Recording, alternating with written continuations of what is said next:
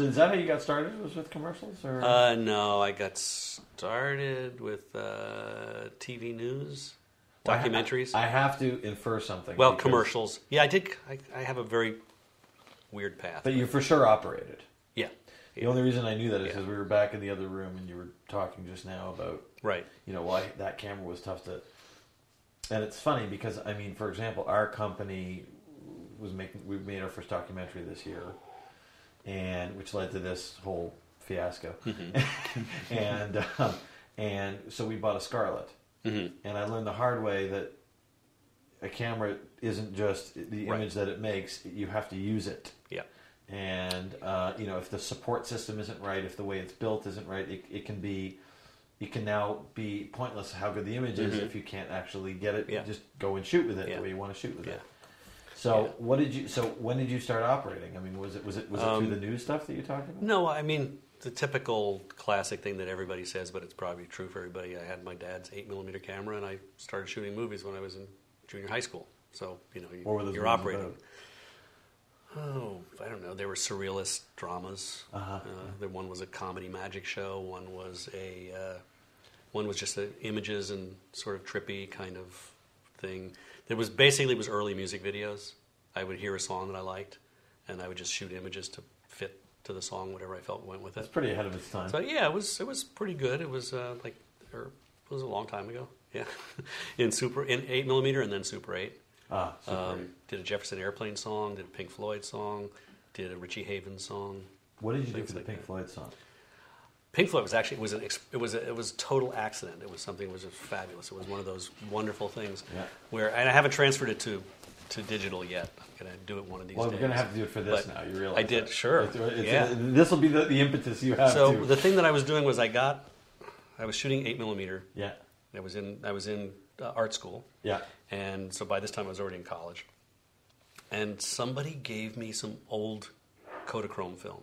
uh-huh Like, like slide film you mean no, no, Kodachrome, 8 millimeter Kodachrome. okay I, Like probably 10 years old. Okay. Outdated. outdated okay. Outdated. And had not been stored.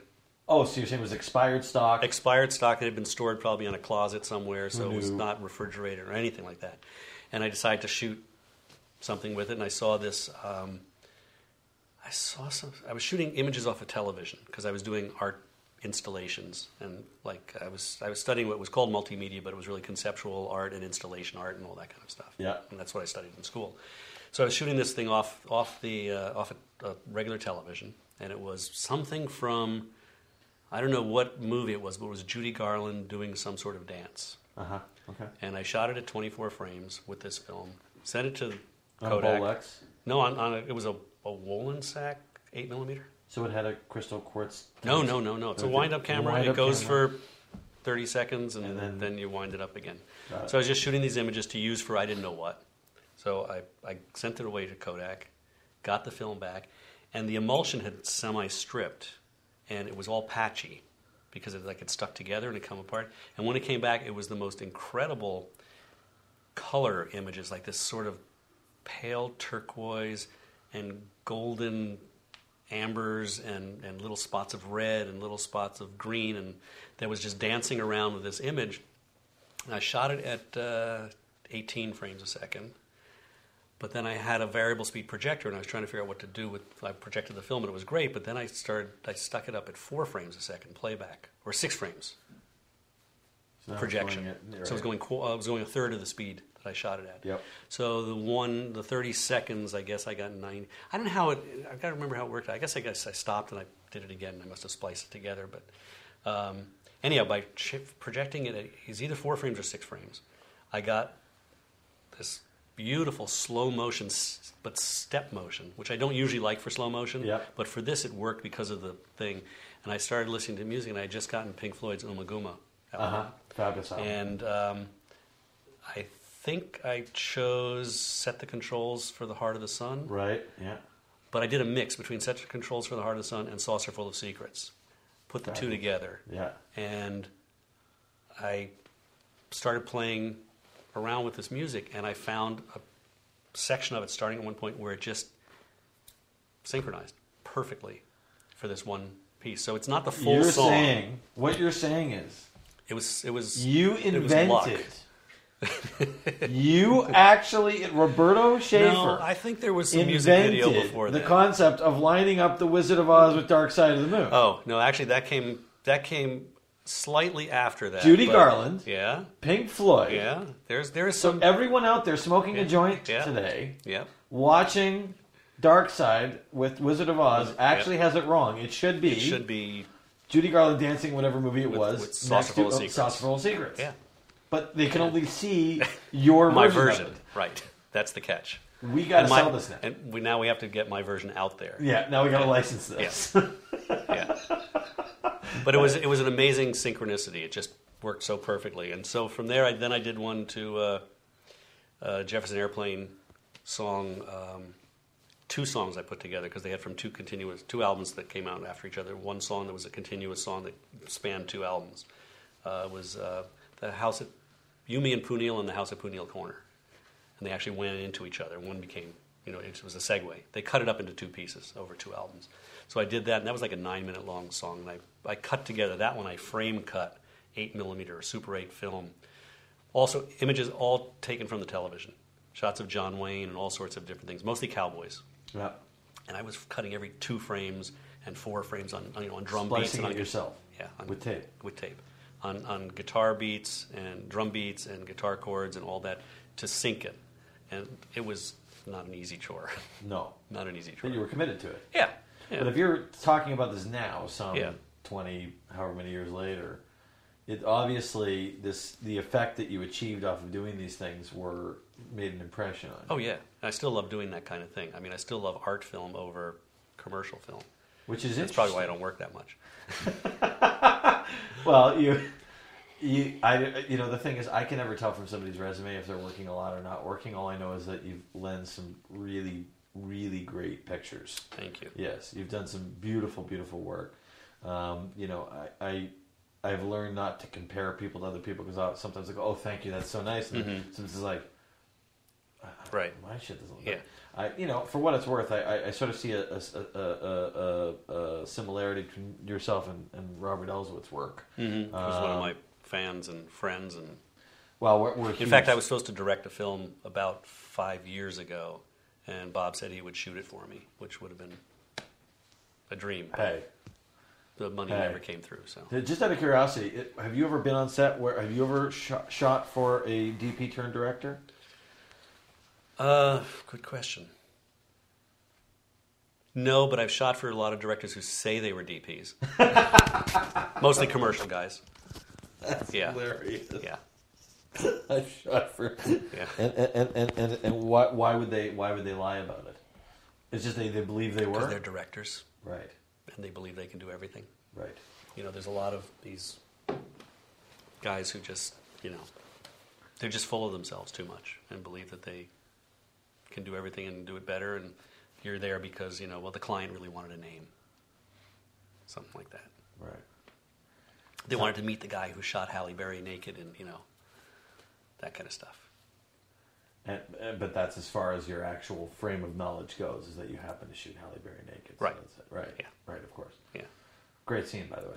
Yeah. Yeah. Yeah. Happens to be. Um, so, Tough one to operate. Oh, I can only imagine that's a tough My one. eyepiece just kept fogging up. Yeah. There was no eyepiece heater that would work on that. Oh, I thought you meant it was fogging up because you were getting a little. Well, That yeah, too. but the heater didn't work to counteract it. Oh, really? So yeah, so it just kept fogging up. Oh, that's annoying. Yeah. So that's what. So, oh, so, so that's all that artistic framing Yeah, was because yeah. you didn't. Yeah, because I couldn't see. Actually, I think there's there's a uh, there's a uh, um, um, a Matty Libatique story about. It, it's in the movie. Yeah. It's in uh, Requiem for a Dream about the close up on Ellen Burstyn's face, and it's like here. hmm It's like you know, it's like a screamer, but instead of being Yeah. whatever the framing should be. I, Right. I don't know. I just thought it's because he, he yeah, yeah Yeah. he was he was crying. You know, or is it like Aronofsky runs over and says, "Matty, what's going on?" You know, I can't see. anyway, Yeah. but, um, so let's go back and get it. So, you, so, so you, you obviously make art films. You have a passion for art films. You got into doing news footage. Yeah, I was. Well, I I started professionally. I started working in a house that did TV commercials, non-union toy commercials Yeah. in New York, Yeah. and I got hired just to be general crew. So I did a year of everything, every department. So this know, is for cable, like No, no, this was this was in the seventies. okay. So But, so where are these commercials going? TV. Yeah, Yeah, regular, like, like regular local toy broadcast, commercials. or just oh, they were national. They were all different toy commercials, but they were. It was a non-union house. Got it was it. a fully. They had their own studios. It was the old Terrytoons building in New Rochelle, New York. They had two sound studios, sound stages, They were shooting commercials shooting in commercials New Rochelle, New and York. editing them and doing everything in house. In New Full Rochelle. a full time crew. So when there was no commercials, we were painting the boss's dining room or driving his girlfriend around in Florida or doing you know whatever. So it was the same thing as LA. Basically. Yeah, okay, yeah. Basically. Yeah. yeah. Right. Except that I was getting a small paycheck every week, whether I did anything or not. That's right. Um, so I did that for a year. Then I went away and got out of the business for four years, and What did you do then? I lived on the beach and had fun Got it. in Cape Cod. Bit of a vagabond, really. Yeah, and traveled, did some hitchhiking around the world. Went to Paris cafes. And, Uh, kind of, yeah. Did a lot of traveling in South America, and and I actually moved to Buffalo for two months, three months during the winter of the biggest storm ever. And why would you do that? a friend of mine was starting a advertising agency there, and he said I could run it as the I could be the visual guy there and shoot all the commercials. And He never Yeah. got one job though. no, no, it turned out his boss, his partner was a con man, and there was nothing really happening. So it, Right. was, it was fun. Got it. 14 feet of snow in one weekend. Literally. Yeah, yeah. We, we were stuck. We were. He had rented the second floor of a psychiatrist's house. Him and his girlfriend and his girlfriend's mother. And And, I moved in with them, and the snow got up so high we couldn't get out of the house for three days. And finally, we had to ski out of the second floor down to get out. And it was fun. But that I was, so I went back to Cape Cod, and while I was in Cape Cod, I worked in I made jewelry and took photographs for advertising for jewelry stores and uh, leather stores where I worked also, and met some people and worked in the movie theater. And the movie theater people knew that I'd once done something with uh-huh. cameras or something somewhere in New York. And one day they called me and they said, We have friends who are coming up here and shooting a, a low budget feature. And they brought the DP, but they didn't, or the cameraman they called him, but they, they promised him an assistant and they didn't, there is nobody, and do you want to do it? And so I said, Well, I have never really done it before, but I'll Sure. meet him. So I went and met this guy and we hit it off. And so he hired me to first for him. He had a, a, an Eclair ACL, shot the whole movie on that. So it was a whole feature. It was a feature. What was it called? Yeah, it was called Alexis. now Um, we know that yeah. Roberto has a good memory. Yeah, and it was, but with a Y, Alexis YS. Oh, okay. And um, Good picture.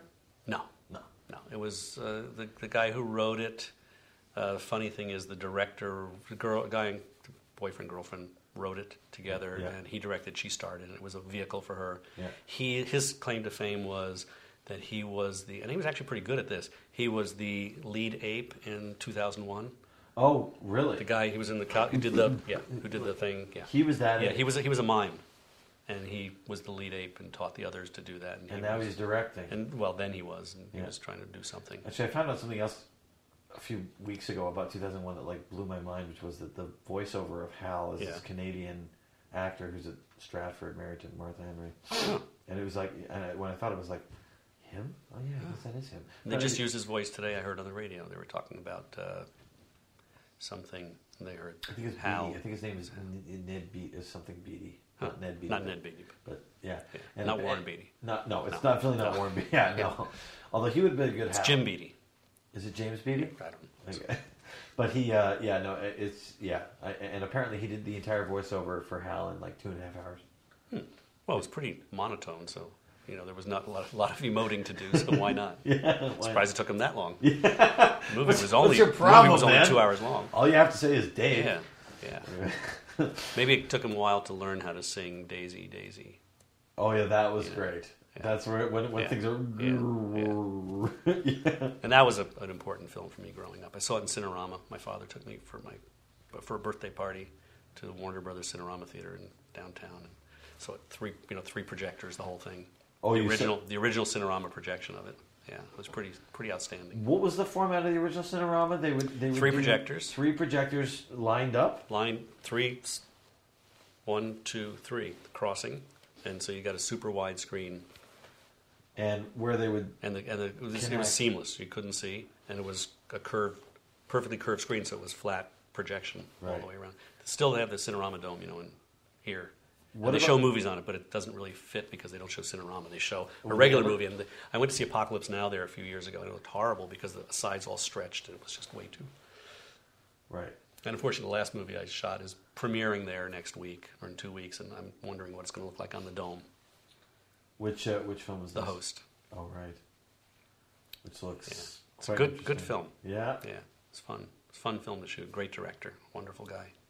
But I'm digressing. No, no. Or we- I'm, I'm, we I'm are progressing. We are digressing. I should digress back. No, to, no, no. It's okay. Let's digress. So, so you, so you, you, you get this job as a first, and then you go back to New York. Uh, well, I was living in Provincetown. You're living in Provincetown. Yeah. Okay. So at the end of the film, and he had he had done another film that he actually spent the winter cutting in Truro up there, and uh, he said, "Do you like do you like doing this?" He said, "I said, yeah, it'd be fun to, to do some more." He says, "Well, look, you're really good. Whatever. Uh, if you want to get into the business." Don't stay up here. There's nothing up here. It'll never happen here. Because I really had a great time in Provincetown. It was a wonderful place to live year round. Um, but he said, "Come to New York, and I'll I'll help you out. I'll get you work. You know, you can work with me and all that." So, uh, two months later, I moved to New York and moved into his loft for like three months until I could find another place. My roommate had just moved to New York from there also, and so I moved. Then I moved into his loft, and then to, found my own loft, and we got one together. Push came to shove, I, I needed work, and um, so I called up those people that I'd worked for before at that studio in New Rochelle. And I said, you know, do you? It was, I guess, it was the fall, and their big business season is from November to January, just before Toy Fair. And they said, sure, come on in. We could use a, an assistant to the um, production manager in New York or in New Rochelle. in New Rochelle.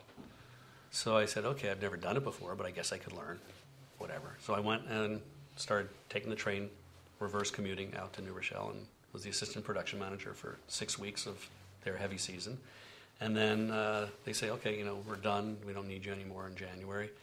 And I said, okay, fine. I went back to New York, and I was partying and having fun. You know, I just got into New York City, and I grew up in the suburbs, but I'd never lived in the city before. Right. You know, it was great fun. I was in Tribeca. It was all happening. It was I lived around the street, around the corner from the Mud Club. You know, it was, Yeah. it was a good time. It was a good time. Yeah, and New York in the uh, in the uh, Seventies. seventies was it was pretty great. Fantastic. So, uh, and then six weeks later, they called me and said, "Hey, do you want to come back and work for us again?" And I go, "What?" uh, Well, we fired the production manager. How'd you like to be the production manager? So I said, "Sure." Sure. So I went back and I was a production manager, and then I became a producer for five years, doing toy commercials. But I wanted to shoot. I was getting bored with producing. I didn't didn't they didn't enjoy it. I didn't get any pleasure out of it.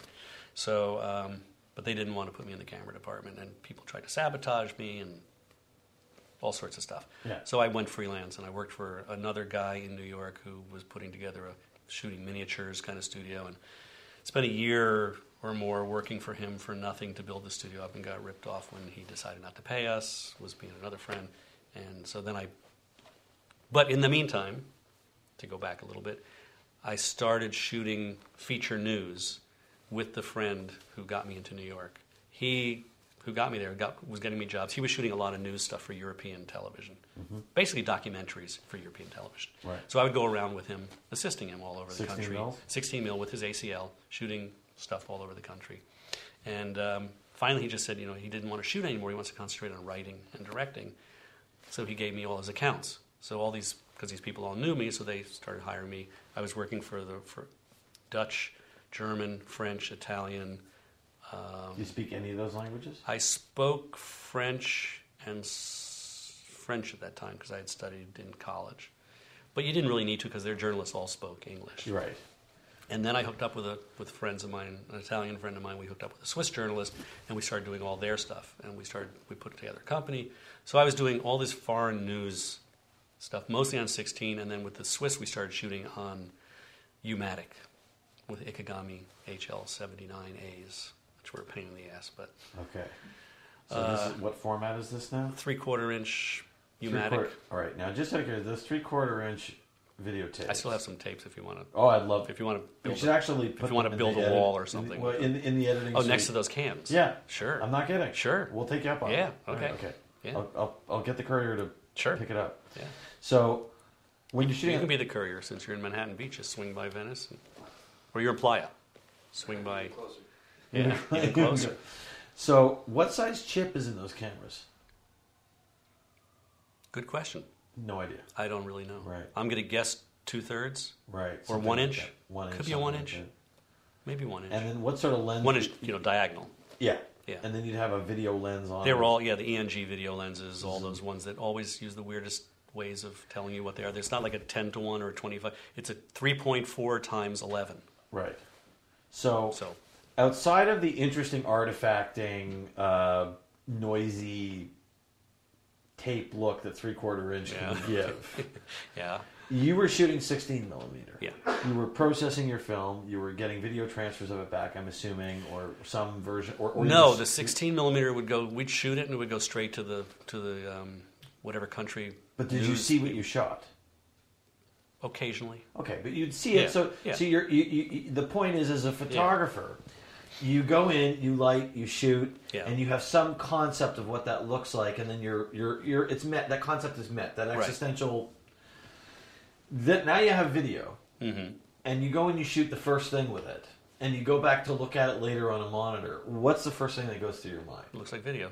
It looks like video. It looks real. It looks like, but it's supposed to be news, and it was Right. okay for that stuff. And we're Right. shooting, trying to make it look as you know compositionally as nice as we can. And we don't, didn't do a lot of lighting because it wasn't a lot of interviews and stuff. It was more daylight exterior stuff. Right. You know, like Down the street. down the street, on the beach, uh, going to different cities, interviewing people on the street in front of schools and things like that. Bounce cards, and you know, Right. it wasn't high art Yeah.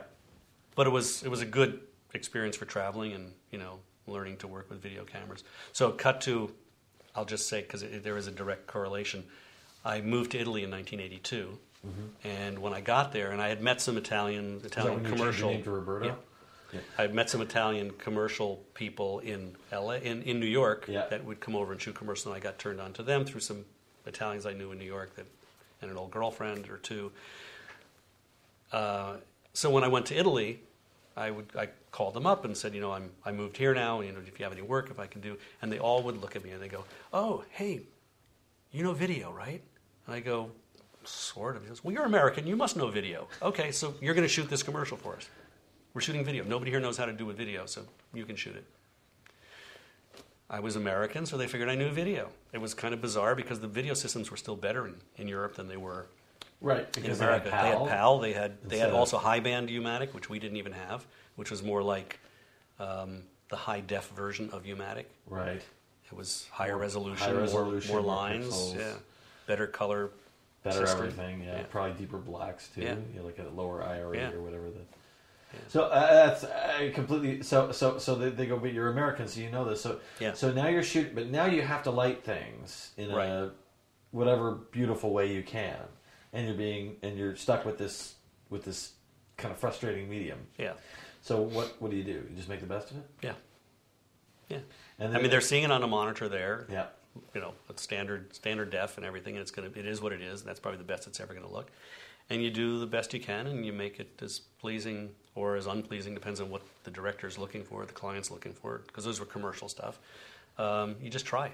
You try to make it look good, and then you try to experiment with it when you can. Right. You know, play with it, and that's when Italy was really big into the squeeze zoom and the Quantel. You know, all those flipping graphics and all that, and they started to throw all the and cheap, you know, um, um, switchers with uh, ult- Ultimattes or just chroma keys. Right. Just really- oh, okay. really- so anything you can. Anything you could to to, to, Make a to video screw with the image and make it look Looks like know, half the look, half look new. Right, half the Yeah. straight to video logos from the mid '80s Yeah, and stuff yeah, like that. Things flipping around on the screen, Stars. spinning and, and then Right. rippling, and yeah, they love that. So. They love it. Oh, Yeah. oh, oh, like like like like something Yeah. flying into Yeah, frame and spinning. Oh, I get it. Right. Yeah, so there was that. I mean, most of the stuff I was doing in Italy was film. I was assisting. I was also operating. Did you work under any in, under any great DPs over there? Um, I did. I worked under as the years went on. I bought a Steadicam and became a Steadicam operator. You were a Steadicam operator. Yeah. You really have done the yeah, gamut. I did that for seven years, and I worked. Uh, yeah, I worked with, with Tony Imi. I worked with Nestor Almendros. Wow. I worked with uh, Oliver Woods. I worked with He's uh, great or Wood. Yeah, Oliver Wood. Oliver Wood. Yeah, shot. Um, uh, I think the Born. Yeah, firstborn. yeah, and he's just shot uh, something that friends of mine just worked on or are working on now.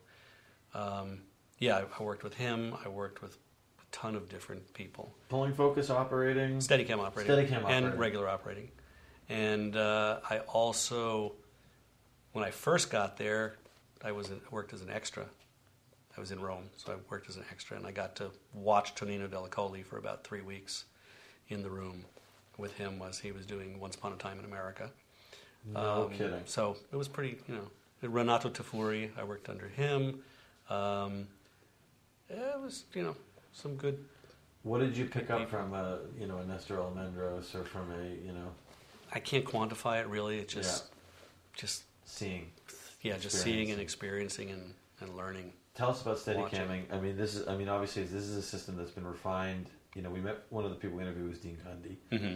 and he you know said that they first did the Panic was the, Right. was the first version of some Right. It was the Panavision's version of the Steadicam. right. Yeah, which basically was the same box that Garrett had originally designed the shape of, and Panavision kind of took it and Made their own. made their own. Right. So you so you come into it. It sounds like in the mid '80s. Yeah, I think I bought mine, a version one, a Model One. I think I bought it in '84. Did this ruin your back, your hips, your knees? It strengthened everything for a while, and then it eventually ruined my, my back and my knees. Yeah. How much was the system to buy back then? Well, I I bought a used Model One when when Model Two was already out, and it turned out that it was the Model One, the actual camera that had been stolen from Cinema Products Steadicam in 1976 at the Photokina. It, had dis- it disappeared from their stand. Yeah. And, you uh, bought that. I ended up buying that one, not knowing it was that one, of course. So I, Of course. I bought it from a friend, a friend of a friend, from a guy who, somebody in New York who had a drug debt and couldn't pay it off. So he offered to give him the Steadicam as payment. And then he Because a lot sold of drug it me. dealers want. Yeah. Well, he figured that he could sell it and get something for it. So Yeah. I think I bought it for, I think I bought it for ten thousand dollars. No, no remote focus or anything like that. With just the, Just the, the, basic Steadicam. So you steady cam for seven years. You do some. Sounds like some very interesting pictures. All Yeah. in, all in Italy, or did you come back to? Um, most in Italy, I did, uh, and, and all over Europe. I did a lot of music videos. I was DPing a lot of music videos, so I would also Steadicam while I was doing the DP DP. job. Yeah. Yeah, so all over Europe. Um, I think mostly, yeah, Europe, Scandinavia. I did a few jobs in New York for Italian television, Steadicam, on some documentary stuff. Are you are you pretty picky with with the Steadicam operators you hire now? Yeah, Yeah. yeah. I have a couple of choice guys that I use most of the time. But Right. I mean, there's a lot of there's so many out there that I don't even know that are supposed to be great that I've never worked with. But Right. yeah, But it's. I mean, how long did it take you to figure out like like the horizoning or you know like all these things that uh, I don't know. You kind of get slapped around enough to to realize that if you don't figure it out pretty soon, you're not going to work. Right. So at this point, you're you're getting, and what what what what are you picking up about the idea of composition? I mean, I, I always find that, for me, you know, composition comes back to art school, and you know, looking at paintings and photographs, and you know, just looking at the masters and and those that that contradict them, and just you know, for whatever emotional impact you want to get off, and and just something an innate sense of design. You know, either I think you can learn it, but there's you sort of have to have it built in because I've also had I've worked with operators Yeah. who, you know, do that Right. and I go, no, no, no. It's the, the framing. You know, I want you to give that no, not too much headroom. And they, and then okay, cut next take. They're straight back to the that, and they just they just can't. Get it in. They don't head. see it that way. Right. That's how they see things. And I had one operator say to me, I said to him how I wanted it done, and he goes, and I said, well, come on, get it back to. Goes, oh, I was just trying to give good framing. Said, And you said, said, and I was trying to give you a job. I was There's trying the door. exactly. There's the exactly, exactly. Right. Yeah. I mean, there's there's but there's choices. in a snarky fashion? Yeah, or- yeah. I mean, there's choices you make. There's reasons. I have reasons why you know I want things framed certain ways, and I'm you know I'm kind of you know a framing Nazi about that, and I will have people because to me it's not just it's not just the opening frame and the end of the frame. It's every thing in between. Every frame should be perfectly composed for what you're trying to get across. It necessarily, necessarily has to be classical comp- composition all the way, but for the look you're getting, you know, edge framing, all psychological and emotional reasons. And, Well, th- let's just go straight into the middle of your career. Let's go to Monsters Ball. that's the middle, I guess. Yeah, yeah. That was right after I came back. I moved back from Italy in '92 and started doing music videos and commercials. And I got a uh, did a couple of commer- Steadicam jobs, and then I just decided I didn't want to do Steadicam anymore. I just I wanted to be a DP and only a DP.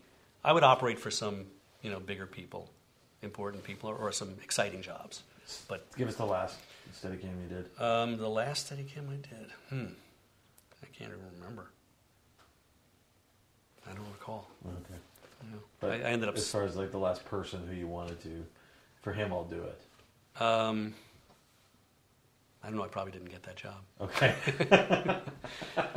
The anecdote at the end was though that the Garrett Brown had told me that that was the Steadicam that had been stolen because I did two master classes with him in Italy, Yeah. and uh, I did modifications on it and did all this stuff, so it was totally you know unrecognizable as a one.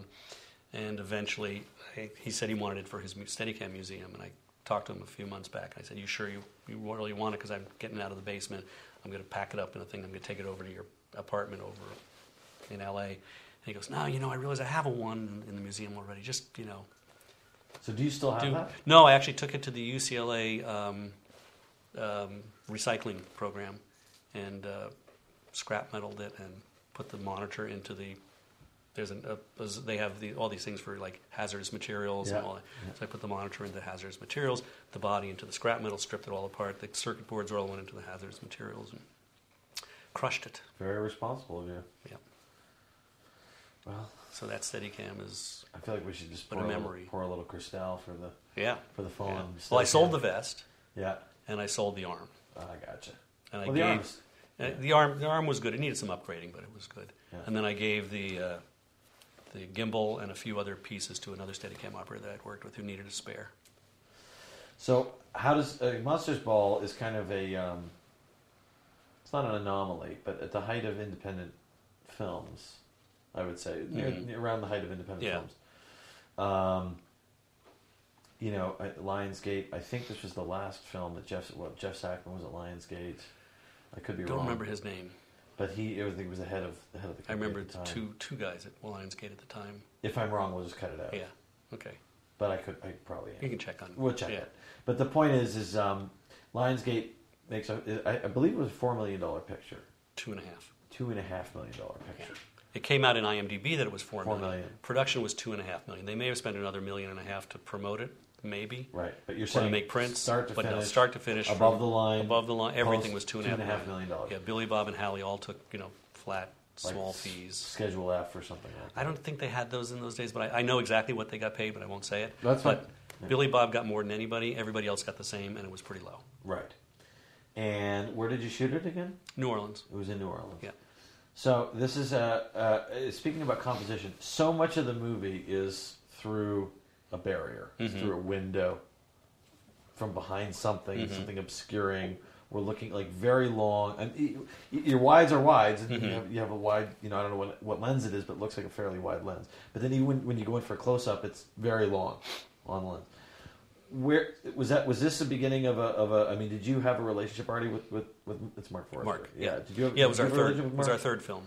Your third film together. Okay, so First film with a budget, with any budget. with any budget. Well, well, so what was the first film? First one was called Loungers, Okay. and it was no budget.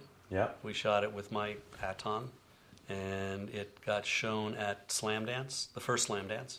It won the audience award at Slamdance, but it couldn't get released because they couldn't get the music rights. It never got released because of the Never music got rights. released because of the music rights. Tell me what's the story of Loungers. It's basically a, two guys and actually uh two couples and one guy. They have this uh, scam. They want to produce a, an album of lounge music. They want to be lounge singers, and they decide that to get the money, they're going to kill the parents because they're sort of like sick or you know So the Alzheimer's, whatever. They're going to get the insurance money to to make the record, and everything goes wrong. and everything goes kind of goofy, Right. but not wrong. It's it's a it's a puzzle. It's based on a play actually. Oh, really? and I forget what the name of the play was. Um, it's got an odd name. But anyhow, it was it was uh, some actors who've become known and gone on to you know, not giant fame, but Careers. substantial careers since then. And Mark, of course, has gone on to his well, it's substantial gone into career. huge, substantial. Yeah. yeah. So, you, so you go and you make monsters. We did Ball. we did Loungers, and then we did another movie called Everything Put Together, Right. which I think the budget was fifty or seventy five thousand dollars, Uh huh. something like that. And we shot that on D, mini DV. Wow. We were trying to you know get into that Into that that whole aesthetic. and, and it was the, one of the first that was done that way. And for some reason, Chuck and Buck keeps getting all the notoriety, but we actually premiered at the same Sundance that Chuck and Buck did, shot the same year, and I think we were actually finished before they did. But I don't know why. Maybe it's because Miguel Arteta has a bigger. I don't know. I'm not sure why, but Chuck and Buck got more notoriety. But we shot a mini DV, PAL mini DV. Wow. Uh, all transferred through Swiss Effects um, because they, the 25 frame was a better quality image, and they did the reduction to 24 for projection, and it got blown up to 35 and got a theatrical release for a short time, and it's available on DVD. And it's a it's a, it's a modern uh, emotional horror film about a woman who loses her baby, and all of her friends sort of ostracize her, and she has these nightmares about the baby and freaks out. And Radha Mitchell starred in it, and she's Oh, gone really? on now to. I see she now has a new TV series. Yeah, she does. She's, yeah, and she was great. So monster. And Megan Mullally was in Yeah. it, not playing a Oh, really? Yeah, and She's uh, great, actually. She's yeah, she's really great. Yeah. And uh, I'm trying to think of else names that you would know. Kathy Burns was in it. Uh, I don't know what she's actually done since then. But the funny thing is, if you if you watch the movie and hear Kathy Burns' voice, you'll see that Megan Mullally used Kathy Burns' voice for that Will and Grace show. that voice that she put on is Kathy It Burns. is Kathy Burns, that's great. Because they were best friends, Oh, I see. and she kind of just co-opted her voice. It was very funny. So the films you've shot with Marc Forster, you've shot Monsters Ball, the the Bond film, Yeah. Quantum of Solace. Oh, I always try to remember them all. Um, Monsters Ball was the first. Then we did Finding Neverland. Finding Neverland, great, then we did picture. Stay, Stay, yeah, which is one of my favorites. Uh-huh. Nobody's seen it, but it's one of my favorites. yeah, yes, yeah. Then we did after Stay. I think we did Stranger Than Fiction. right, which is another great picture. Then we did The Kite Runner. Mhm. Then we did uh, Quantum of Solace. Then we did Machine Gun Preacher. Right, I think that was the last. The last one. It's like eight or nine films altogether. what what what's that relationship like? It's great. It's great because we have a, we, we we see things the same way. We appreciate the same architecture and art and style. Um, although he's a better dresser than I am, um, um, but we both have the same kind of aesthetic. Uh, his Swiss German and my German heritage. Living in Europe. What is that? What is that aesthetic? Bauhaus, um, clean, modern, um, uh, Neutra architecture, Bauhaus architecture. Um, Is most of your furniture Danish? yeah, yeah, yeah. Damn. I have a lot of a lot, A lot of of Frem, tea. Frem and, uh, and Hans Wegner. And Some Corbusier. no, I don't have any Corbusier. Those chairs are too uncomfortable. I think Oh the, the, no. the Grand Confort. wh- wh- Which one? Are you talking about the lounge? chair? Oh, the lounge chair. I almost got one of those once, but I didn't Yeah. have room for it. No, I'm talking about the, you- the, yeah, the Grand, with- the with Grand wraparound. Confort, Yeah, which is the But it's but it looks so fucking good. They look great, but Yeah. it's the worst. It's, it's the most Yeah. inappropriate name for a piece of furniture because it's not grand comfort at all. It They're is. very uncomfortable. So they you look have- great in a doctor's office. so the Wegner you have is the chair. no, the Wegner. I have a Wegner table, Oh, Wegner dining, table. dining table. What about? And do you have a Noguchi? I don't know my my. That's uh, been overused at this point. I know. Yeah. My my first assistant had one of those, and then he broke the glass on it. He, Ah. he got it from his father. No, I have a uh, a Aldo. It's a, actually an Italian. Um, what's the guy's name? Aldo. I forget his name now. A marble and brass coffee table. Can you send us stills of your? Furniture? Yeah. Sure. I'm dead serious. Yeah, no, I can. we'll in fact, I just, unfortunately, and not to throw a pal or anything, but No. my mother passed away just before Christmas, and Sorry.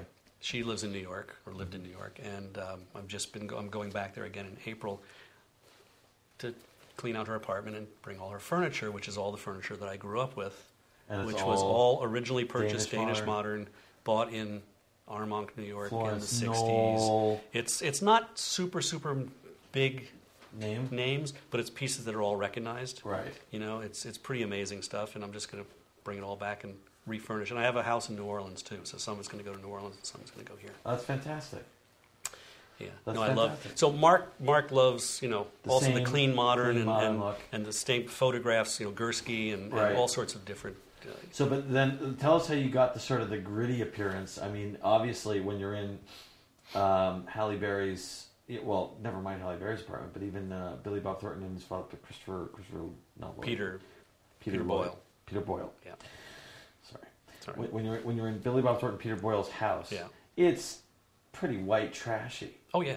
So how do you? I mean, if you, it, it, this is the difference between designing what you like versus designing what it is and then shooting it in a way that you like or photographing it in a way that you like. So uh, is is it tough to sort of work again? I mean, does it influence your the composition, or is it is it, are you more concerned about what the what the scene is that you're shooting at the Well, it's, it's you know you have to work with what you have. You Right. have to try to you have to try to work with the production designer to make things coalesce for the image that you want. And you know we were both pretty strong about that. Mark was a little less in the beginning. Mark was a little less uh, insistent or determined about design elements. He's gotten stronger about it over the years.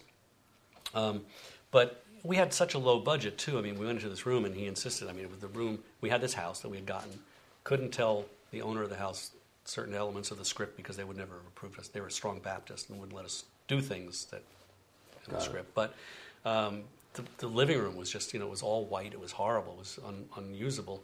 So, but uh, we were able to get in there and put on, you know, wall paneling and tack it up and you know fix it so it had more of a Texture. you know texture and, and a, a little darker brought it down and it more felt like a kind of a white trash paneled you know guy's home things like that you, you know we tried to work with but you know you, you, it's a place it's a very low budget you get there and this, is what you got to do and you don't have a lot of time we had 25 days to shoot the film so Let's talk about the scene where Heath Ledger.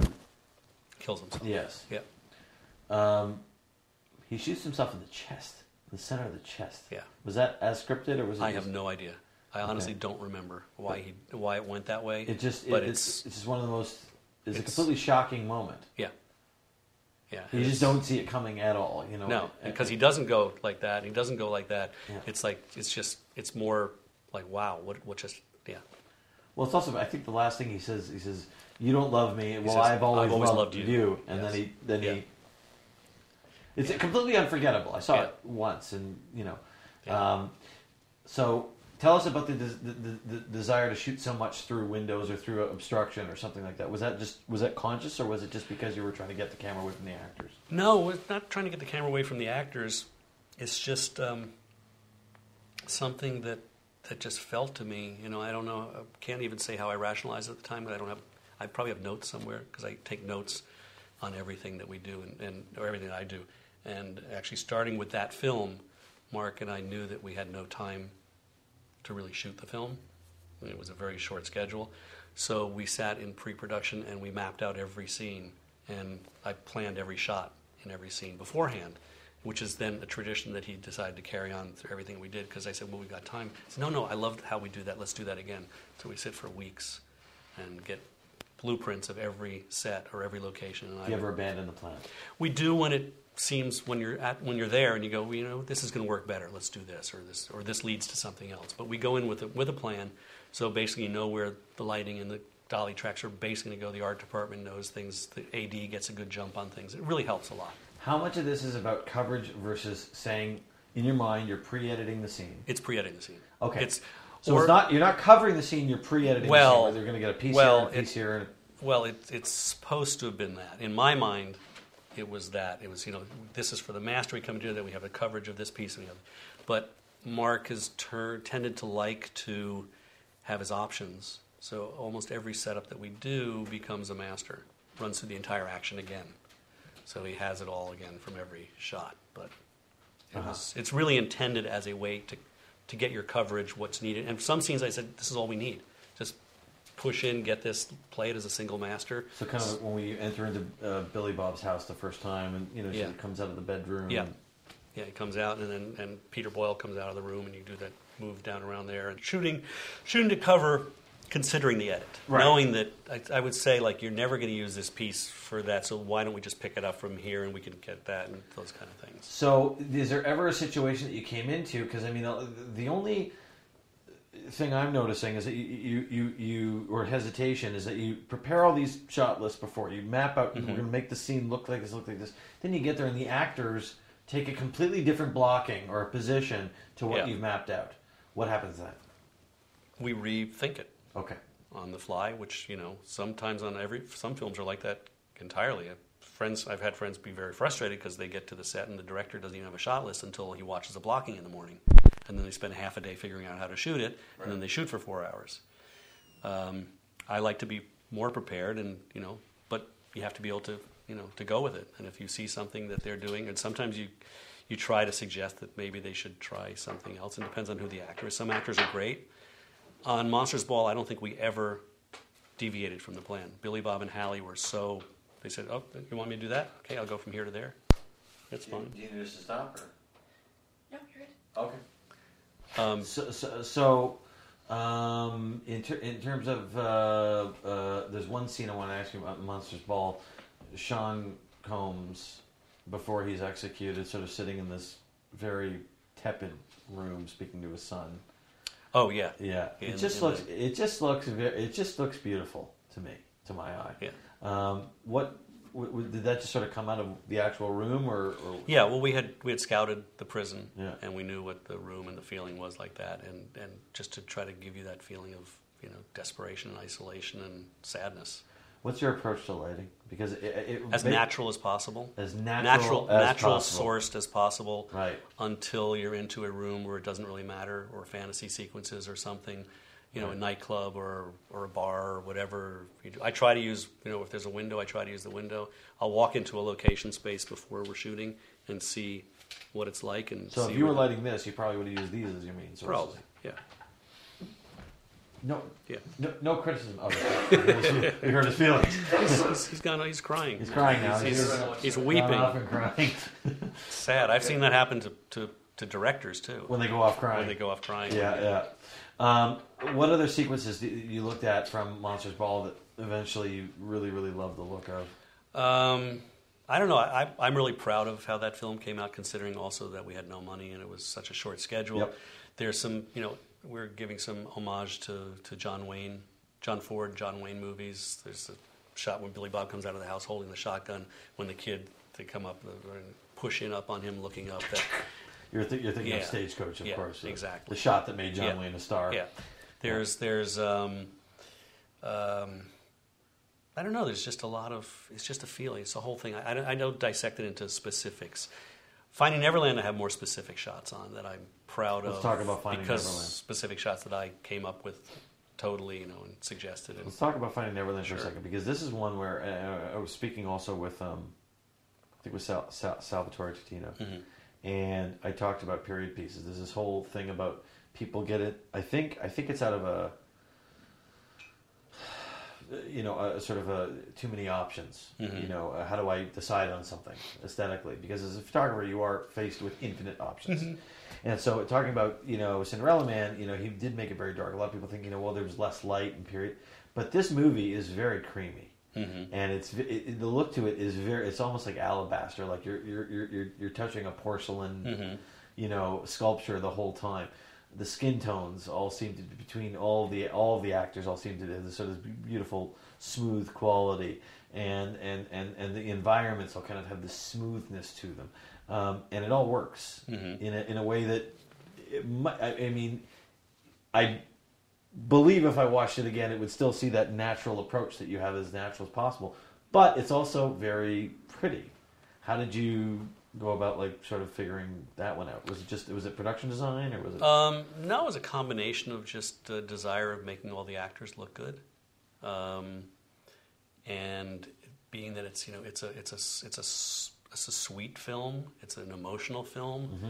and I didn't want to play too much on you know building up harsh in any way with, with the lighting or do Uh-huh. anything that was you know that would sort of drag you in one direction or another. I think it was it was important that you see all the actors to their best.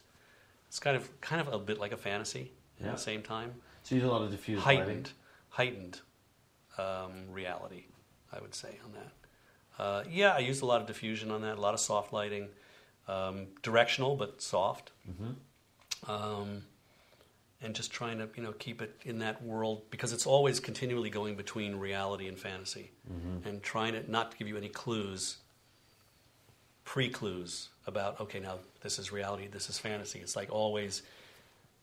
It could shift into the fantasy moment at any time. So by, by keeping that kind of softer, rounder beauty lighting as much as possible, uh, but sensibly, you know, not wanting to beauty light somebody in a situation where it's absurd that you know they're in a sitting by the window like this and they're flat lit from the front, Right. um, you know, but, But- still make them look good, Right. But the movie's about Sir James Barrie meeting this family and sort of getting the inspiration from right? Peter and Pan. and going into his fantasy world because he's very childish and he's portrayed as having this very childish, you know, um, childlike, I should say, uh, ability to fantasize and to transcend the daily reality, and you know, forget about his wife and all the family problems he was having at home, and just go into this other world.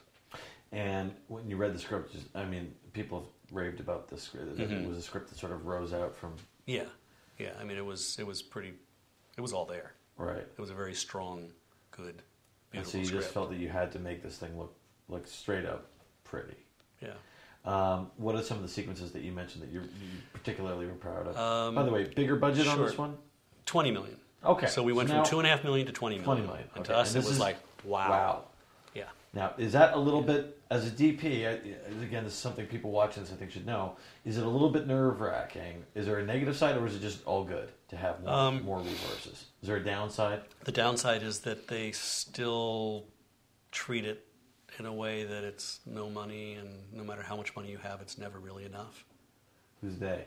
The producers, and you start, well, you start also thinking, well, now we've got this, we should be able to do this. And it's like, we want to do this, and now your, your $500 camera package is a $50,000 camera package, and you don't have enough money for that.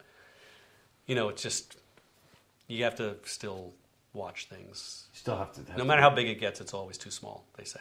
Right. Seems to be. So, in other words, you know, like, you know, oh, great, I can have a, a Technocrane Right, for 20 days. No, Right. really, I can only afford it for five. or two. Or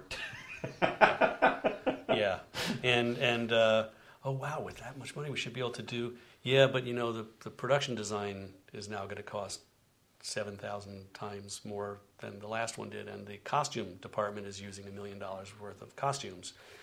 You know, so what can you do? your your ratio is still you're still a smaller small percent of what Piece you can do. pie. So you try to, but you still you know, and you have a few more days to shoot, but it's still it's a much more ambitious film. So do you really have that much more to shoot? No, you still have a tight schedule.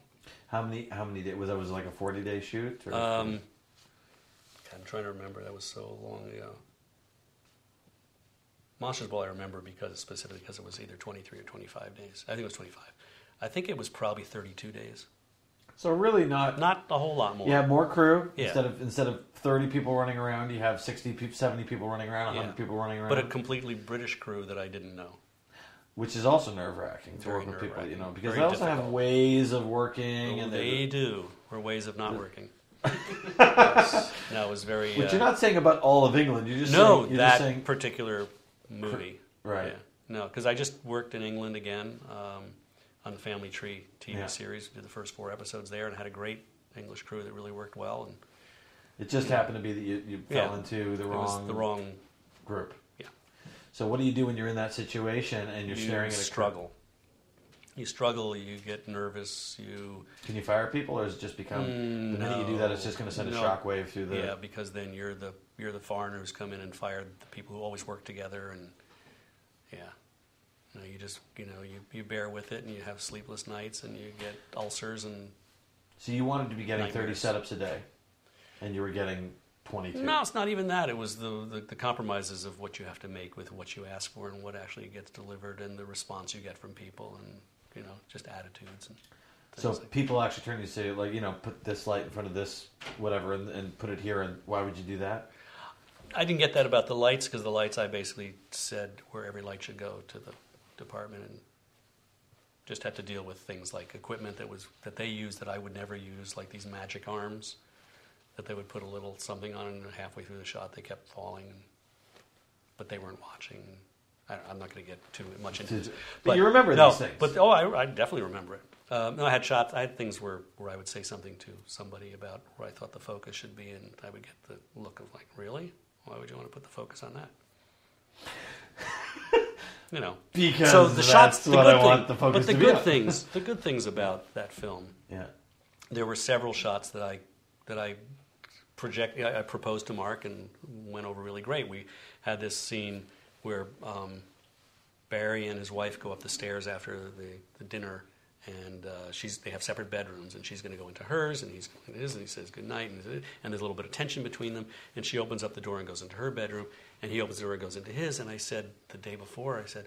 Wouldn't it be great? Because the next scene, and I'm always really watching for transitions Which is a cuts. huge thing for, for real really important. cinematographers. It's really important. You Yes. want to know where the scene's going to cut to, and you and I try to when I can make give the editor something that makes a really nice transition. They don't always use it. Sometimes they decide to do something else. But if you can give them something, so in this one, I said, wouldn't that be great? The next scene is there. He's out in the park with with the family flying. Going to show teach him to fly a kite, and they're having a picnic. I said, wouldn't it be great if instead of he goes in, closes the door, fade to black, whatever, come up, next day he's out. He opens the door, and it's, he goes through, and you see that it's the park. And he just walks into the park, because that's sort of his whole fantasy world, is that he's getting away from this, from his wife, and from this, this reality. And this is where his now, his new fantasy and his new reality is this family and with the kids. And so I said, let's do a green screen and have him go in there and we can shoot a plate. And of course, the room that he was going into wasn't really a room, it was a closet. It was about as deep from, you know, here to the wall. And it was a curved thing. But we managed to put a green screen in there and light it enough that we could get, so he just opens the door, steps in and closes the door behind him, and we got enough to Pretty big the- challenge if it's that tight not to get It was- a splash on him. yeah, well, we had to clean it up in post, you know. Right. It was my first DI. It oh, was Oh, an really? Early, it was an early DI. So we're talking was what 2000, 2003. Three. Yeah, that's early. It was an early DI. I think the only DI it was at an E film, and the only one they had done before that a full DI Oh, was uh, no was uh, well, Oh Brother was just before that too, and before that was We Were Soldiers, the uh, Mel Gibson. right, Yeah, which is a, a totally which different. totally different thing, but it, they did a full DI on that, yeah. and uh, so it was it was um, and it worked, and it was, I'm really proud of that shot. Another shot is What stock was it, by the way? I don't know even remember what we used then. It was a, a nine. It was it was the equivalent of 19 at the time. It was a 500 ASA, I'm 500 sure, ASA, okay. but I don't because of the, because of the situation. But I Yeah. don't remember, you know, the amount of light I could use. Um, another shot is when the, they're at the play and they see, you know, the Peter Pan character, and she says, uh, um, "I think that dying is such a big adventure." And I said at that point, it really, this is where the kid is having that impact because his mother is dying and he has the reality and this whole revelation to him. Said, let's start, and the kite, Peter Pan's supposed to fly off with the kite. Let's start off on the tail of the kite, and can we do, make a move that we go up and go right up into the balcony into the kid's face? And so I talked to the visual effects people and to Mark and figured a way, and there was we got two Milo motion control rigs and married two real shots together. But I said, I don't want it just going up. And I did design this whole thing where it goes up and it flies around and it has to circle and see the theater and capture the, the, this fantasy flight of how a kite would really be and swoop up and land in the kid's face. And we were able to do it with two Milo rig shots practically and just do a, a marriage between the two shots. And little visual effects clean up here and there and take some things out of the shot and all and did that. But when you finally and saw we it- finally saw it, it's like it's this whew, this breath, which I really loved. And then the final one of the that I remember of those was we were setting up to shoot the last shot of the film, but we didn't know it was going to be the last shot of the film. It's when um, Barrie and the kid are sitting on the bench, Yep. and they have this talk, and I'm I'm sitting there, I'm saying to Mark, I'm sitting, I said, the day before, I think we were scouting it. I said, wouldn't it be great if when they're sitting on the bench, because it's really the end of the film, we're on the bench and they disappear, they dissolve, and you're just left with the bench and maybe his hat or the cane or something, Something. because it's now it's eternity. You know, the kids they're going off to the rest of their life. Whatever happened doesn't. It's just a way to get into. It's the fan, continuing the fantasy thing of it too. And I remember Mark going. He almost jumped up and down. He goes, "Thank you. Now I have the last shot for the film." now we have it. And I said, oh, great, it's so perfect. And he said, but, but can we be moving when it's happening? Okay, well now, And now- I said, I said, yeah, yeah, but I mean, we're gonna- gonna have to get motion control to do that because we can try it. But then the VFX people were with us. Kevin Haug, who did all the VFX, it was great. Said we really need to do it with motion control because of the bench and the slats and you know no- frame. It had to be frame accurate. it's just impossible. So we got from the mill, we got a, a, a- just a simple motion control dolly, Yeah. a sled. Yeah, And of course, the first time we shot it, the motion control rig failed. failed. So we had to go back and reshoot that a second day. Was one of our few things we went and did a reshoot. But you got it. But we got it, and it's you know it was magical. It's just you know it, it said so much about The story. the story and the film, and people love it, and I love it, and I'm really proud of it. So let's go to Quantum of Solace, the other story. I was doing this low budget film in uh, in New Orleans. A writer director and his wife who co-wrote it with him. It was their true story. They'd done this fictional accounting of their true story, and um, he, he self he was directing and he self uh, financed it and the whole thing. And uh, we're shooting at the airport, and he and his wife are sitting in the directors and the writers' chairs, wearing the headphones. We had cut. And uh, I'm sitting at the camera, and the actors are sitting in the car. It's a scene where he's dropping, the guy's dropping the, the woman off at the airport. She's going back to Michigan. And I, we're waiting for something. I don't remember what it was. We're, we're between takes. And I see them in the car, and they're talking. And then I look over and I see the director, and his face just goes white. And his wife's face goes white. The Sound man left the sound on, left the mics on. And they're in the car saying, basically, this director's an idiot, doesn't know what he's doing. The script is so stupid. If I was directing this film, I would have done this. I would have done that. These people have no idea what they're doing. Let's just go on, you know, just go along for the ride and get our paychecks and get out of here. This is like really awful. I got to tell you, Really awful. I've been through the exact same thing. Really. Exact same thing. Really. Yep. I mean, yep. In fact, I, I, to, to, to, to be fair about it, yeah. I actually like walked over to the sound person and said, "Give me the cans," Yeah. Right? Because Yeah. I knew it was Oh. happening. Oh, and you wanted to hear it. I, I, I just was just sick of it. I was Right. just sick of the Yeah. the double Yeah. talk. So Yeah. and it's harrowing. Yeah. It's completely harrowing. Yeah. It's just because because it's like that person has every right to have that conversation privately, Sure. which they think they're doing. Sure. but now you you're eavesdropping. You know what I mean? And, Yeah. and, and it you know it's horrible. It's horrible. Yeah. Anyway, But they weren't. They didn't ask to hear it. They didn't It ask was- to hear it. It It was- it was- the yeah, sound man was yeah. just stupidly Stu- left left it on. left it on. And these people were contentious with him the whole time during the script. I mean, during the whole shoot, Yeah. they would like he would say things, and they just didn't want to do the characters the way he had written them to be, and he wanted them to be. And they would say, "My character would never do that." And he goes, "What do you mean your character would never do that? I did that. This is I'm- my I- true is story. You're is playing." He goes, "Well." It was very. It was a very odd situation. Yeah. Anyhow, anyway. that was the worst one I was part of. So I wasn't you- part of the Stallone when I No. just heard about it. You never worked for Renny. Uh, no, but I interviewed with him for a, Oh, did. I interviewed with him for a movie that I don't know if he ever did, um, and my wife interviewed him for another movie. He's an interesting guy. I like him as Who's a your wife person. She's a costume designer. Costume designer, right? I forget which. Oh, she interviewed for him with him for the New Orleans film he did, Twelve Rounds. I'll, t- I'll tell you what, what makes me um, the most interested about about Renny Harlin is that um, we got to get back to your movies, Yeah. but but is that if you there's a book of favorite scenes from directors naming their favorite scenes in movies, Hmm. and his is the love scene in Don't Look Now, which, Which- looks completely incongruous to Yeah. what you would think he would. You Yeah. know, like, oh, that final scene in Die Hard with the roof blows up. You would Right. think that would be you know. Right. But it's not. It's so I always love finding out that some director who gets nailed doing certain kind of films actually has a taste for Mhm. something completely, you know, We uh, Marc and I based one of our one of the love scenes that we shot on that. On Don't Look Down. On Don't Look Now. It's a classic. that- which I'm trying to remember now which it was for. Um, was it? Was it probably? It was probably Halle and. Uh, I don't Talk so. about shooting that thing. Was it, was it? Was it? Was it as? Was it supposed to go where it went with Halle Berry and? Um, it was it was up to them. So, Basically, they, but, but uh, you, you, you, you, you see Billy Bob Thornton. He says, "I think he says, I don't know what I'm supposed to do here." Like he says that Yeah. out loud, yeah, and uh, you, it's like one of these great ironic moments or lack of ir- irony where it looks like it's both him and the character speaking at the exact same time. Right. Was that what was that what it was? No, I think that was he was being in character totally, just basically saying, you know, he does from, from her. What does what does she want from him really? What is where really should this go? Yeah. And did she really want you know to go that direction? Um, but the way it was planned was they gave us two options. We could either plot out every shot and get the okay from them and shoot it, you know, shot by shot like that, or just let them go at it, let us shoot, and that they would see the dailies before anybody else, and that they would be able to censor anything that they didn't want in, whatever it was. We had to just allow them to cut out anything. And did they ask to cut it? out? And we did that, and they cut out 13 seconds of Whatever things that we would have cut out anyhow. Right. Basically, where you saw, you know, the sock or you saw whatever. Right. Yeah. No, they were they were like so just amazingly good with it and just let us go. Amazing.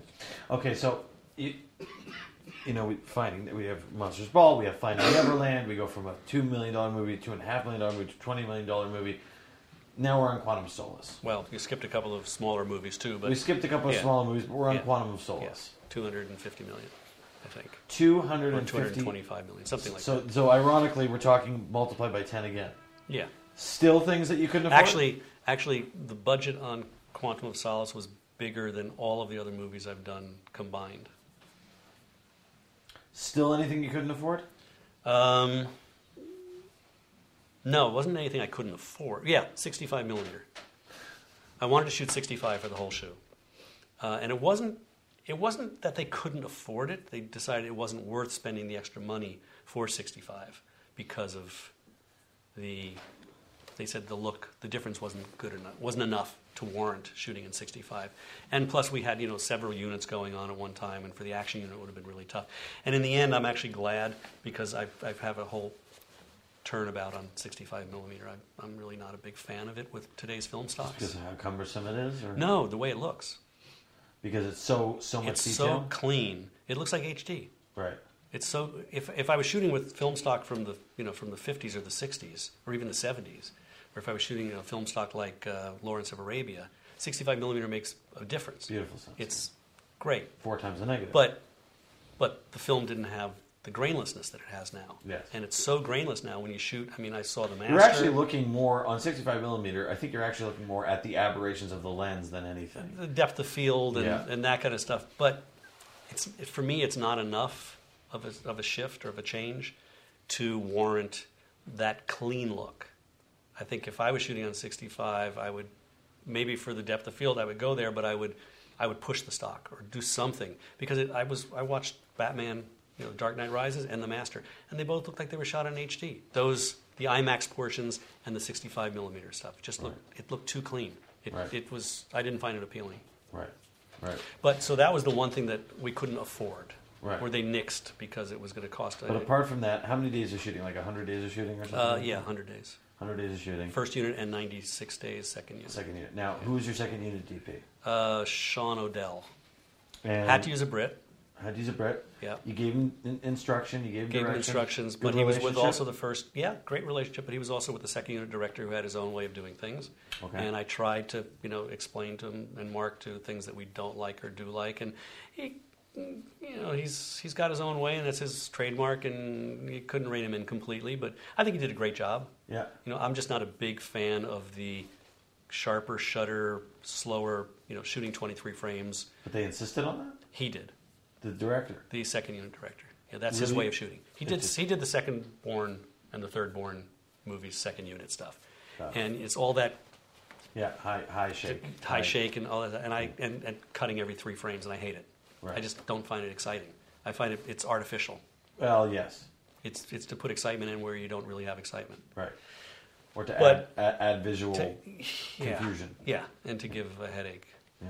So, So, so this is great because there's so many great pictures I that just we could talk about. did you see Stay?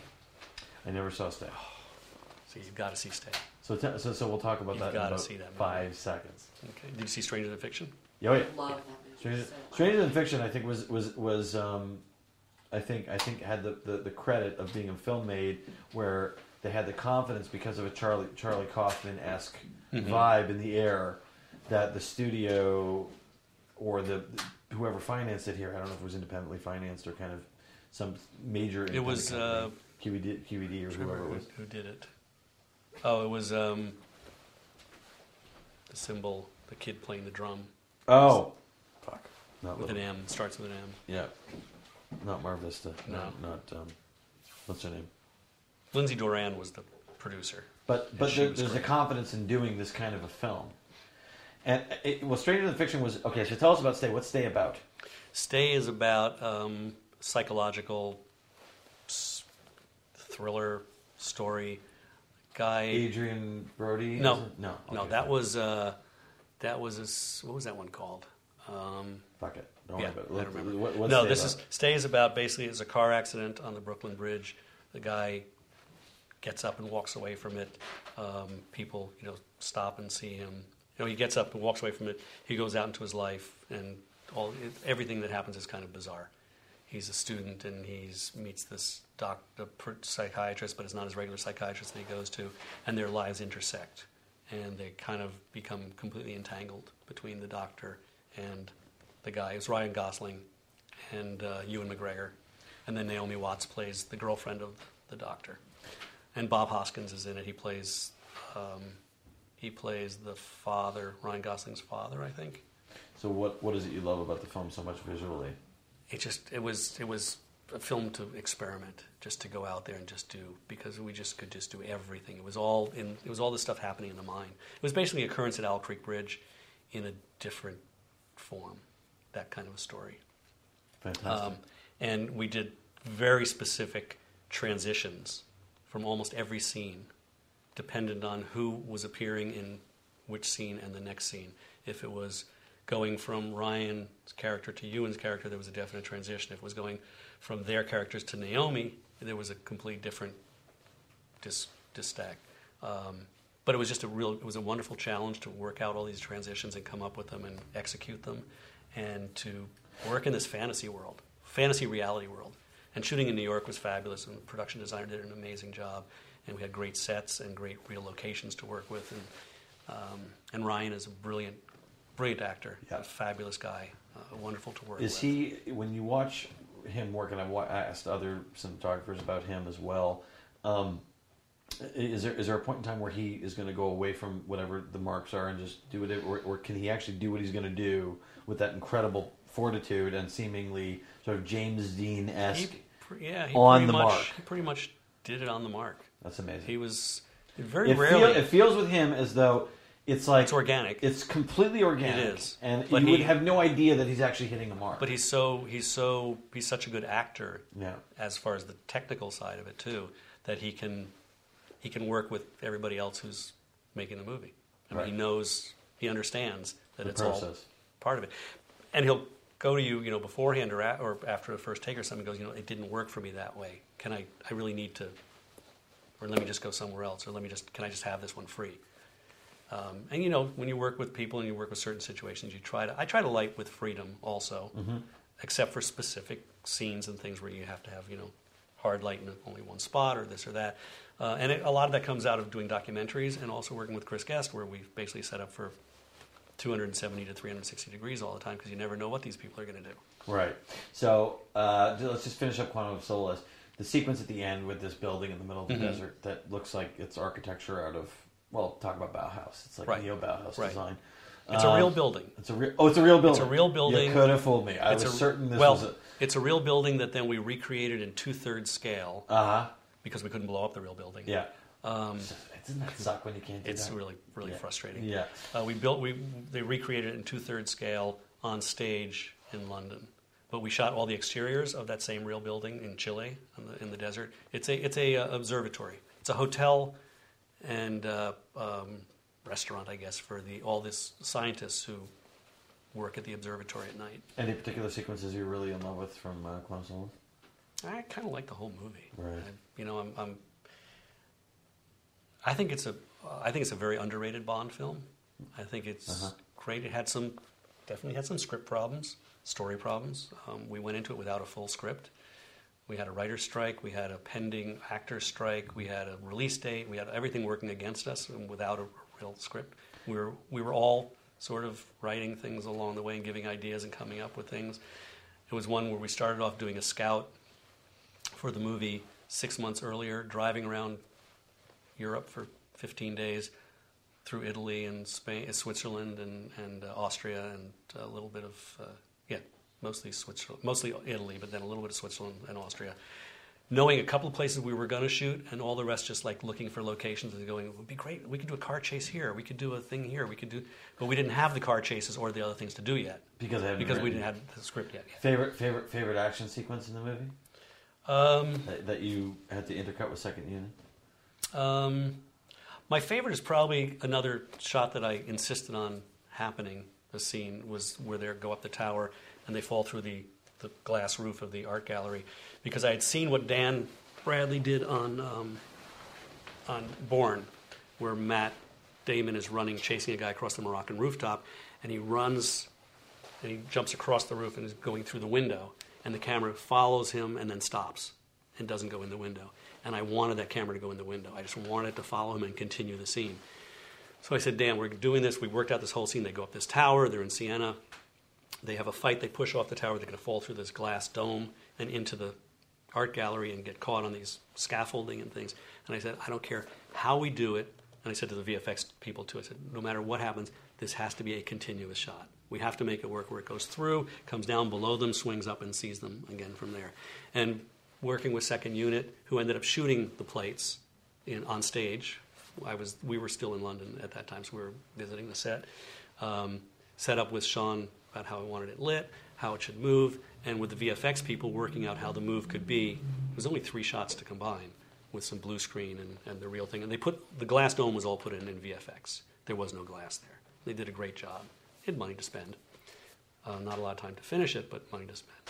And so that was for me is one of the great things because you get that whole the visceral thing of being there with them and going through the glass and swinging around and feeling that, you know, that spinning and all of that. So that that's one of them. It's interesting that you that you you, you envisioned the sequence and then had it because it's it, it, you know the natural lighting is kind of a total contrast Mm-hmm. to the completely you know imaginative sort of like electric use of camera, the electric guitar camera, Right. That you're describing, you know what I mean? Right. So but it, of- but I tried to light the tower and the dome and all of that stuff As as, natural as I could possible. and still make it look dramatically interesting. You know, it was it was it was tough because we had that it was one it was on the Bond stage, but it wasn't tall enough Right. for what we had to do. We were really up to the, the perms and there was a blue screen above the guys' heads, probably like twelve feet above their heads. So it was it was tight. That's fantastic. That scene, and I, I, I personally love the, um, oh, the whole fire scene at the end in the hotel and the collapsing building and everything, and, and the, the special effects guys who did incredible. I mean, it's enhanced, but they incredible real fire effects on stage. It was th- that Just fire is fantastic It's because, amazing. because the CGI fire is every time somebody It wasn't even CGI fire; it was we shot plates of real fire and they but that, enhanced it. No, but that's my Yeah. point. Is that C, is that CGI fire is, is it's always getting better, but it still doesn't have the effect Right. of fire. Right. And that fire Oh, it was real. practical and it just looks fantastic. Yeah. And when you know it, whenever you see an explosion in a, in, in a film, you know if it's real or it's been doctored, and it just looks so much better when it's real. Uh, but that was a huge explosion. and the blowing up of the building at the end where they come out of the thing that Yeah. we built four sections of the actual building life size that we couldn't blow up in, in Chile where they jump out of the building we built that up and actually blew that up and had them jumping out so how much rigging is involved in blowing up uh, something like that? It's just ask Chris Corbould I mean they, Right. he did, he's, he's one of the most do you brilliant sort of see it before and then come back when Yeah, you're ready to shoot yeah, it? Yeah. And just place the cameras? yeah and they show us we do tests and they show us rehearsals and tests and they shoot tests if we're not there they'll shoot them on video and show us back And so when you shoot that, you're operating. I'm operating one of the cameras. I mean, that we had probably on that seven, Seven, cameras or whatever. I was always C camera operator on that film. Okay. So you're oper- you're operating, and when you see that thing blow up, how far away are you? You're about what, like maybe five thousand? No, No, five, like thousand no. feet. No, I'd say probably the closest camera we had physically to that stuff was probably 75 feet And or how something like that. how loud is that oh, explosion? it's ridiculous. Earplugs, Yeah, and, earplugs, and, yeah. and cuffs and all that. and the the visual effect through the lens, looking at that. It's it's it's it's mind-boggling. Yeah. But it happens so fast, you know. And you're shooting usually high speed, so you can capture more, even if you're going to bring it back to regular speed. right. So you can have more frames to work with if they do touch ups and clean. How do you know what the exposure is going to be? You just figure experience? You Okay. figure it out. Okay. You guess, some guessing, some ex- some you know tests and getting it right. Was it exhilarating being able to now make a two hundred fifty million dollar? Oh yeah, it was a thrill. It was it was, it was it was fabulous. I loved doing it. Um, I wished I could have had some different people with me. I could have brought some of my trusted crew with me. But that being said, I ended up with um, you know great great collaborators, great crew, and um, best producers I've ever worked with. Well, among the best producers I've worked with, they were great. The Broccolis and Wilson were fabulous to work with. Right. Uh, I mean, they gave if you needed something, they knew it was going to be on the screen. You got it. They knew what their you know they know what their what people want. Right. Um, You know, you destroyed nine Aston Martins. that's you gotta have balls to do that. Yeah. So let's talk about uh, about the, mo- the the the movies with Christopher Guest. Um, Best in Show, you know, opens on uh, a psychiatrist dealing with a couple. Mm-hmm. Um, we were trying to, I think it's Parker Posey. Parker and, and yeah, yeah. we were trying to do a new sexual position, the Congress of the Cow, and and he walked in and saw it. Hasn't been the same since. Cut to there's a dog. the dog. Yeah, Right, the dog is depressed. yeah. Um, this movie, I mean, it's just, it, it, it, it's just, it's it's not parody. It's mo- it's. I think it. Can we credit Christopher Guest with inventing the mockumentary genre? Or Um, not really. I don't think because he co-wrote Spinal Tap, but he didn't direct it. I don't think it was his original project. Rob Reiner I'm sure directed Rob it. Reiner directed it. Yeah. I might be wrong. You know, I'd have to ask Chris if he and if he if they all of them came up with the idea together. It's Harry just that Rob, involved Harry and, and McKean Yeah, also, yeah. or if they all just and, and Rob just ended up being the director on it right, because Chris hadn't directed anything before that. He'd Right. done mostly you know on camera, Right. and then he started directing. From what I remember, what's it like? What's it like to work with with Christopher Guest? Oh, it's, I love it. It's a pleasure. and he just, i i you know, so is everything handheld? Um, mostly, yeah. Mostly Except for the uh, interviews, we do those on sticks. Right. But everything else is pretty much handheld. And is you are you trying to sort of give it like a underlit? Trying to make it look not lit, but Right. still look good. Look real. You know, as much of that natural lighting as you can, but But even let's be frank, even though the Bond looks natural, and, it, and we were just watching it before you got here, I think, man, this is kind of like really, really natural. Really, but you get great contrast out of it because you put you put heads in clean spaces, and Mhm. you you know how to get that effect, and shadow becomes part of Mhm. the composition and everything. But this this stuff is it may very well be in the same school of naturalism, but it looks different. well, yeah, Yeah, yeah. yeah, I mean, part of it is is Chris tends to like a brighter image. He likes to see things. You know, he wants to see more. It's comedy. Yeah. To some, it's not that flat lit. You know, Right. big frontal TV comedy, but Right. it's still he wants to wants to see the things. So I Let's- tend let's to light a little bit more. Sorry. Usually, yeah. I got to quickly cover the Best in Show is about Right. basically this dog show where all these quirky characters and their dogs who all sort of model them are going to go and eventually converge. Yeah. Right. So, uh, sorry, you were saying so, Chris. No, so I mean, Chris tends to like things a little bit more up and brighter, and sometimes I'll be lighting things more than I would want to, Right. and make it a little bit brighter, a little more flat, a little more even, I should say. And in fact, in, in the funny thing was, in for your consideration, there's the scene where he's the director of the movie within the movie, and Jim Piddock plays the DP, and he's we've lit this room on the set, and I pre-rigged it so that when he goes, okay, like that, we hit the bolt switch and like 70,000 more watts of light come on and just overexpose the whole thing. And, and the director goes, that's what I'm talking about.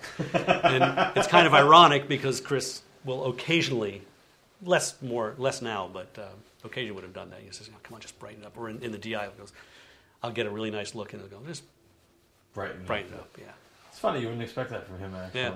Because it's kind of it's kind of like a classic like insecure director thing to try and make things brighter, but. He has his reasons for it. I would Yeah. guess. I'm not one to question. So we've Sorry. spoken. No, it's okay.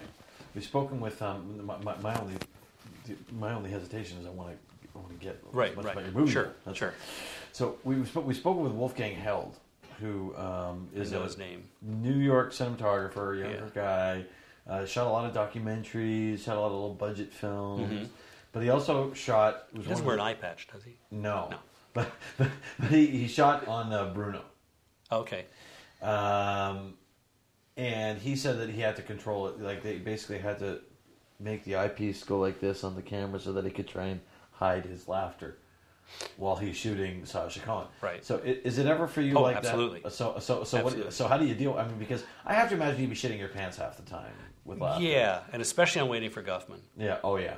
Because and honestly the the you know the, the the improv generally tends to fall into place after the first take. The, most of the actors say what they're going to say. They just maybe a little different intonation or something here or there. Chris guides them into you know something slightly different or says don't follow that point. Stay with this point.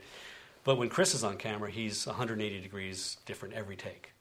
So the dialogue is different. completely completely different you don't, the, don't you the- don't know the what feeling of the character is different. no, the feeling of the character is the same. Okay. But it's you just he comes up with these things that you have no idea. It's like just gets you out of left field, so you're not prepared.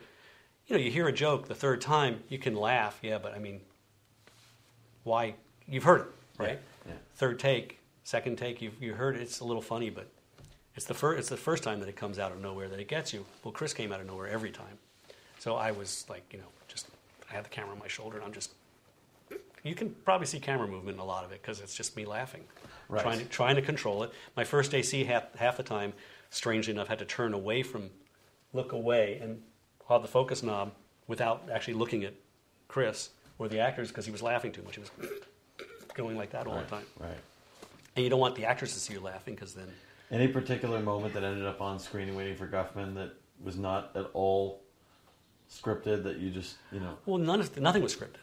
right Absolutely, the only thing that was scripted was the the play that they give with the songs. Nothing Okay. was scripted. right There's there's basically you know there's story points. right this is what happens, and you go to here, and we're gonna, you know, I'm gonna go talk to uh, Chris's character. Corky's gonna go to how did that movie Parker. get financed uh, you know what Castle Rock. Castle Rock Castle Rock and Chris's relation with Rob Reiner. Just believed in it and Yeah. that was it He gave him this the idea. He showed it to him. They said, "Okay, here's four million dollars. go make Go it make your film. that's amazing Come back with a finished film." and it became it became I think it became one of these movies that has reaped a tidy profit over the course of time. I don't know. They claim that it didn't, but Well, you- I- but- yeah, but they always claim. They always claim it did. Yeah. You know, I mean, we've seen that Harry Potter six accounting sheet. Yeah. Nine hundred not thirty-seven dollars. Yeah. Gross, and no, we're still we're still in the red. Um, so, um, so past after Quantum, that's now going back. It's probably Quantum was 2007. Six. 2006. No, 2007 because it was they wanted originally they wanted a film to release 2007 for the 007. right But we Kite shot Runner it was 2007. after? Kite Runner was before. before. Kite Runner was 2005. right. Kite, now Kite Runner was 20 million also. It's also a beautiful picture. How did you deal with the kites? CGI. So there was no actual kite flying. We had some real kites. We shot them as plates for them. Right.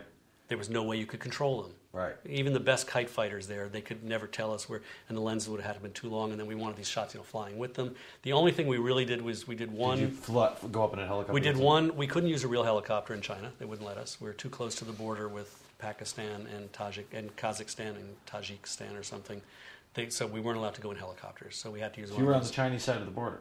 we were in China. Yeah, the whole thing we shot in China, I didn't know. in the, the area. Um, the uh, Because the architecture feels very well, it's it's it's the it's the uh, Uyghur people live in that part of China, and it's basically they're they're more Stani than they, they're not Yeah. Han Chinese. right. Got it. They're okay. they're um, ethnically they're Stani. Stani. Okay. So they're they're from Tajikistan or Kazakhstan or whatever. Um, they're Muslim. They Right. live in mud houses that look, you know, it, it looks like Afghanistan. It looks like Kabul. So and we just had to put the mountains in around it because there were the mountains there were much farther away. They weren't close like they are in Kabul. You did go to San Francisco to shoot. We shot the end of it in San Francisco. Where Right. all the San Francisco was shot was shot in San Francisco, except for some of the interiors which we built on stage in Beijing. was was it difficult for Marc Forster dealing with? You know, it's just, I mean, it's a 450 page, beautifully structured, Yeah. beautifully structured Yes. story. Yes. And I don't read a lot of novels, which I'll gladly say I'm Mhm. horribly underread Mhm. as far as novella literature is concerned. You don't have time. You're interviewing people all the time. Pardon me. You're interviewing. I'm interviewing all the time. All the time. I wake up, I roll out of bed, I start Yeah. interviewing people. Yeah. You know? And if not, I just pretend I am. Yeah, or you're directing things that people that talk people bad talk about. badly about. Right. Yeah, exactly. Yeah. Uh, memories. Anyway, so so um, uh, you know, it, it's got to be a little bit intimidating to have to take this thing, you know, such such a celebrated Yeah. novel that kind of comes out as this masterpiece, Well, David David uh, did an incredible job, you know, bringing it down to its essence in Yeah. a two-hour movie, But still getting but still get everything ninety-five percent of the story was- points are in there. That's what I was amazed at. There, you know. the only thing that wasn't there was really something that they requested to change was that the kid doesn't kill himself at the end of Right. the movie. They Right. wanted to leave a little bit of hope. They thought it'd be too depressing, Right. uh, even though everybody who read the book knew that the kid kills himself. Right. It was depressing, but no, it was all you know pretty much there. It's it's you know It's a story about a kid who grows up in Afghanistan, has a friendship and a relationship both with his father and, and the, the sort of the servant's son, Right. and eventually goes back to save him when he realizes he's got to overcome his shortcomings when he was a kid and he didn't. right. Um, so and all the intricacies of the family relationship because of the, the father really being Which is very bizarre because you see that you know it, we, we have a hard time thinking about riches to rags. For us, riches to rags is oh he was a billionaire and now he's Yeah. now he's got an apartment. This is Right. like you know you go from being a somebody to being a nobody Mhm. in a very different way, and you captured it beautifully. Like it was you you and you and Marc Forster captured it beautifully. Was there anything you did with the lensing to, or was it just scene to scene? It's just scene to scene. You know, like you, you figure out the, the arc of the story and figure out how you should shoot it and what's the best way to approach, um, you know, and, and the magnificence of the panoramas there, the locations, and really to use the locations and really show them off, so you're not feel like you're shooting on stage or green screen. Any particular sequence in there that you really just Um, I love the very short piece, just for a visual thing of where they're driving. They got the kid and they're taking him back across the border into Pakistan, and you, the mountains in the background. The, the guard gate goes up, and you just have this rising shot with these incredible. The Hindu Kush is just phenomenal there. Um, and that was a constructed shot. that was Like- constructed. Like, as in you had to plate and you had to. no, those were real mountains. Oh, you. Yeah, there, there, that was real mountains because that was out. It wasn't in the city itself.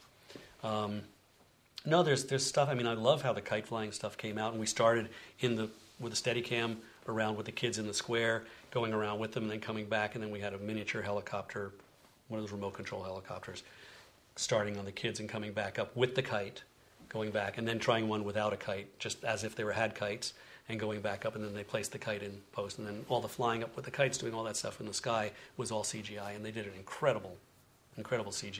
It looked amazing. Yeah, I got embarrassed a few times because I'd see like um, somebody would put like a, a assembly of some of my films or stuff. The one shot they take from the kite runner is the kites in CGI, which I didn't do. Right. Which and I don't want to take credit for it. You You know, sh- no, no, you should. It's it's, Yeah. it's Hollywood. Yeah. It's all you. Uh, n- uh, last movie you shot, uh, the last movie I shot, The Host. The Host. Okay, and it's. Tell It's about. about uh, well, it's a it's about uh, it's a science fiction about aliens taking over the Earth, and they inhabit the bodies of people. Mm-hmm. This is out of the box for you because you. I mean, even drama, drama, drama. A lot of dramas. Yeah. And even James Bond. You know, it's an action movie, but with a lot of drama built into it. Yeah. Um, this is now going into a different territory. yeah, but it's a lot of drama. Okay. It's it's a lot of drama. There's some action. You know, there's action. There's chase sequences. There's helicopters crashing and people, you know, firing machine guns and um, crashing trucks and all that kind of stuff.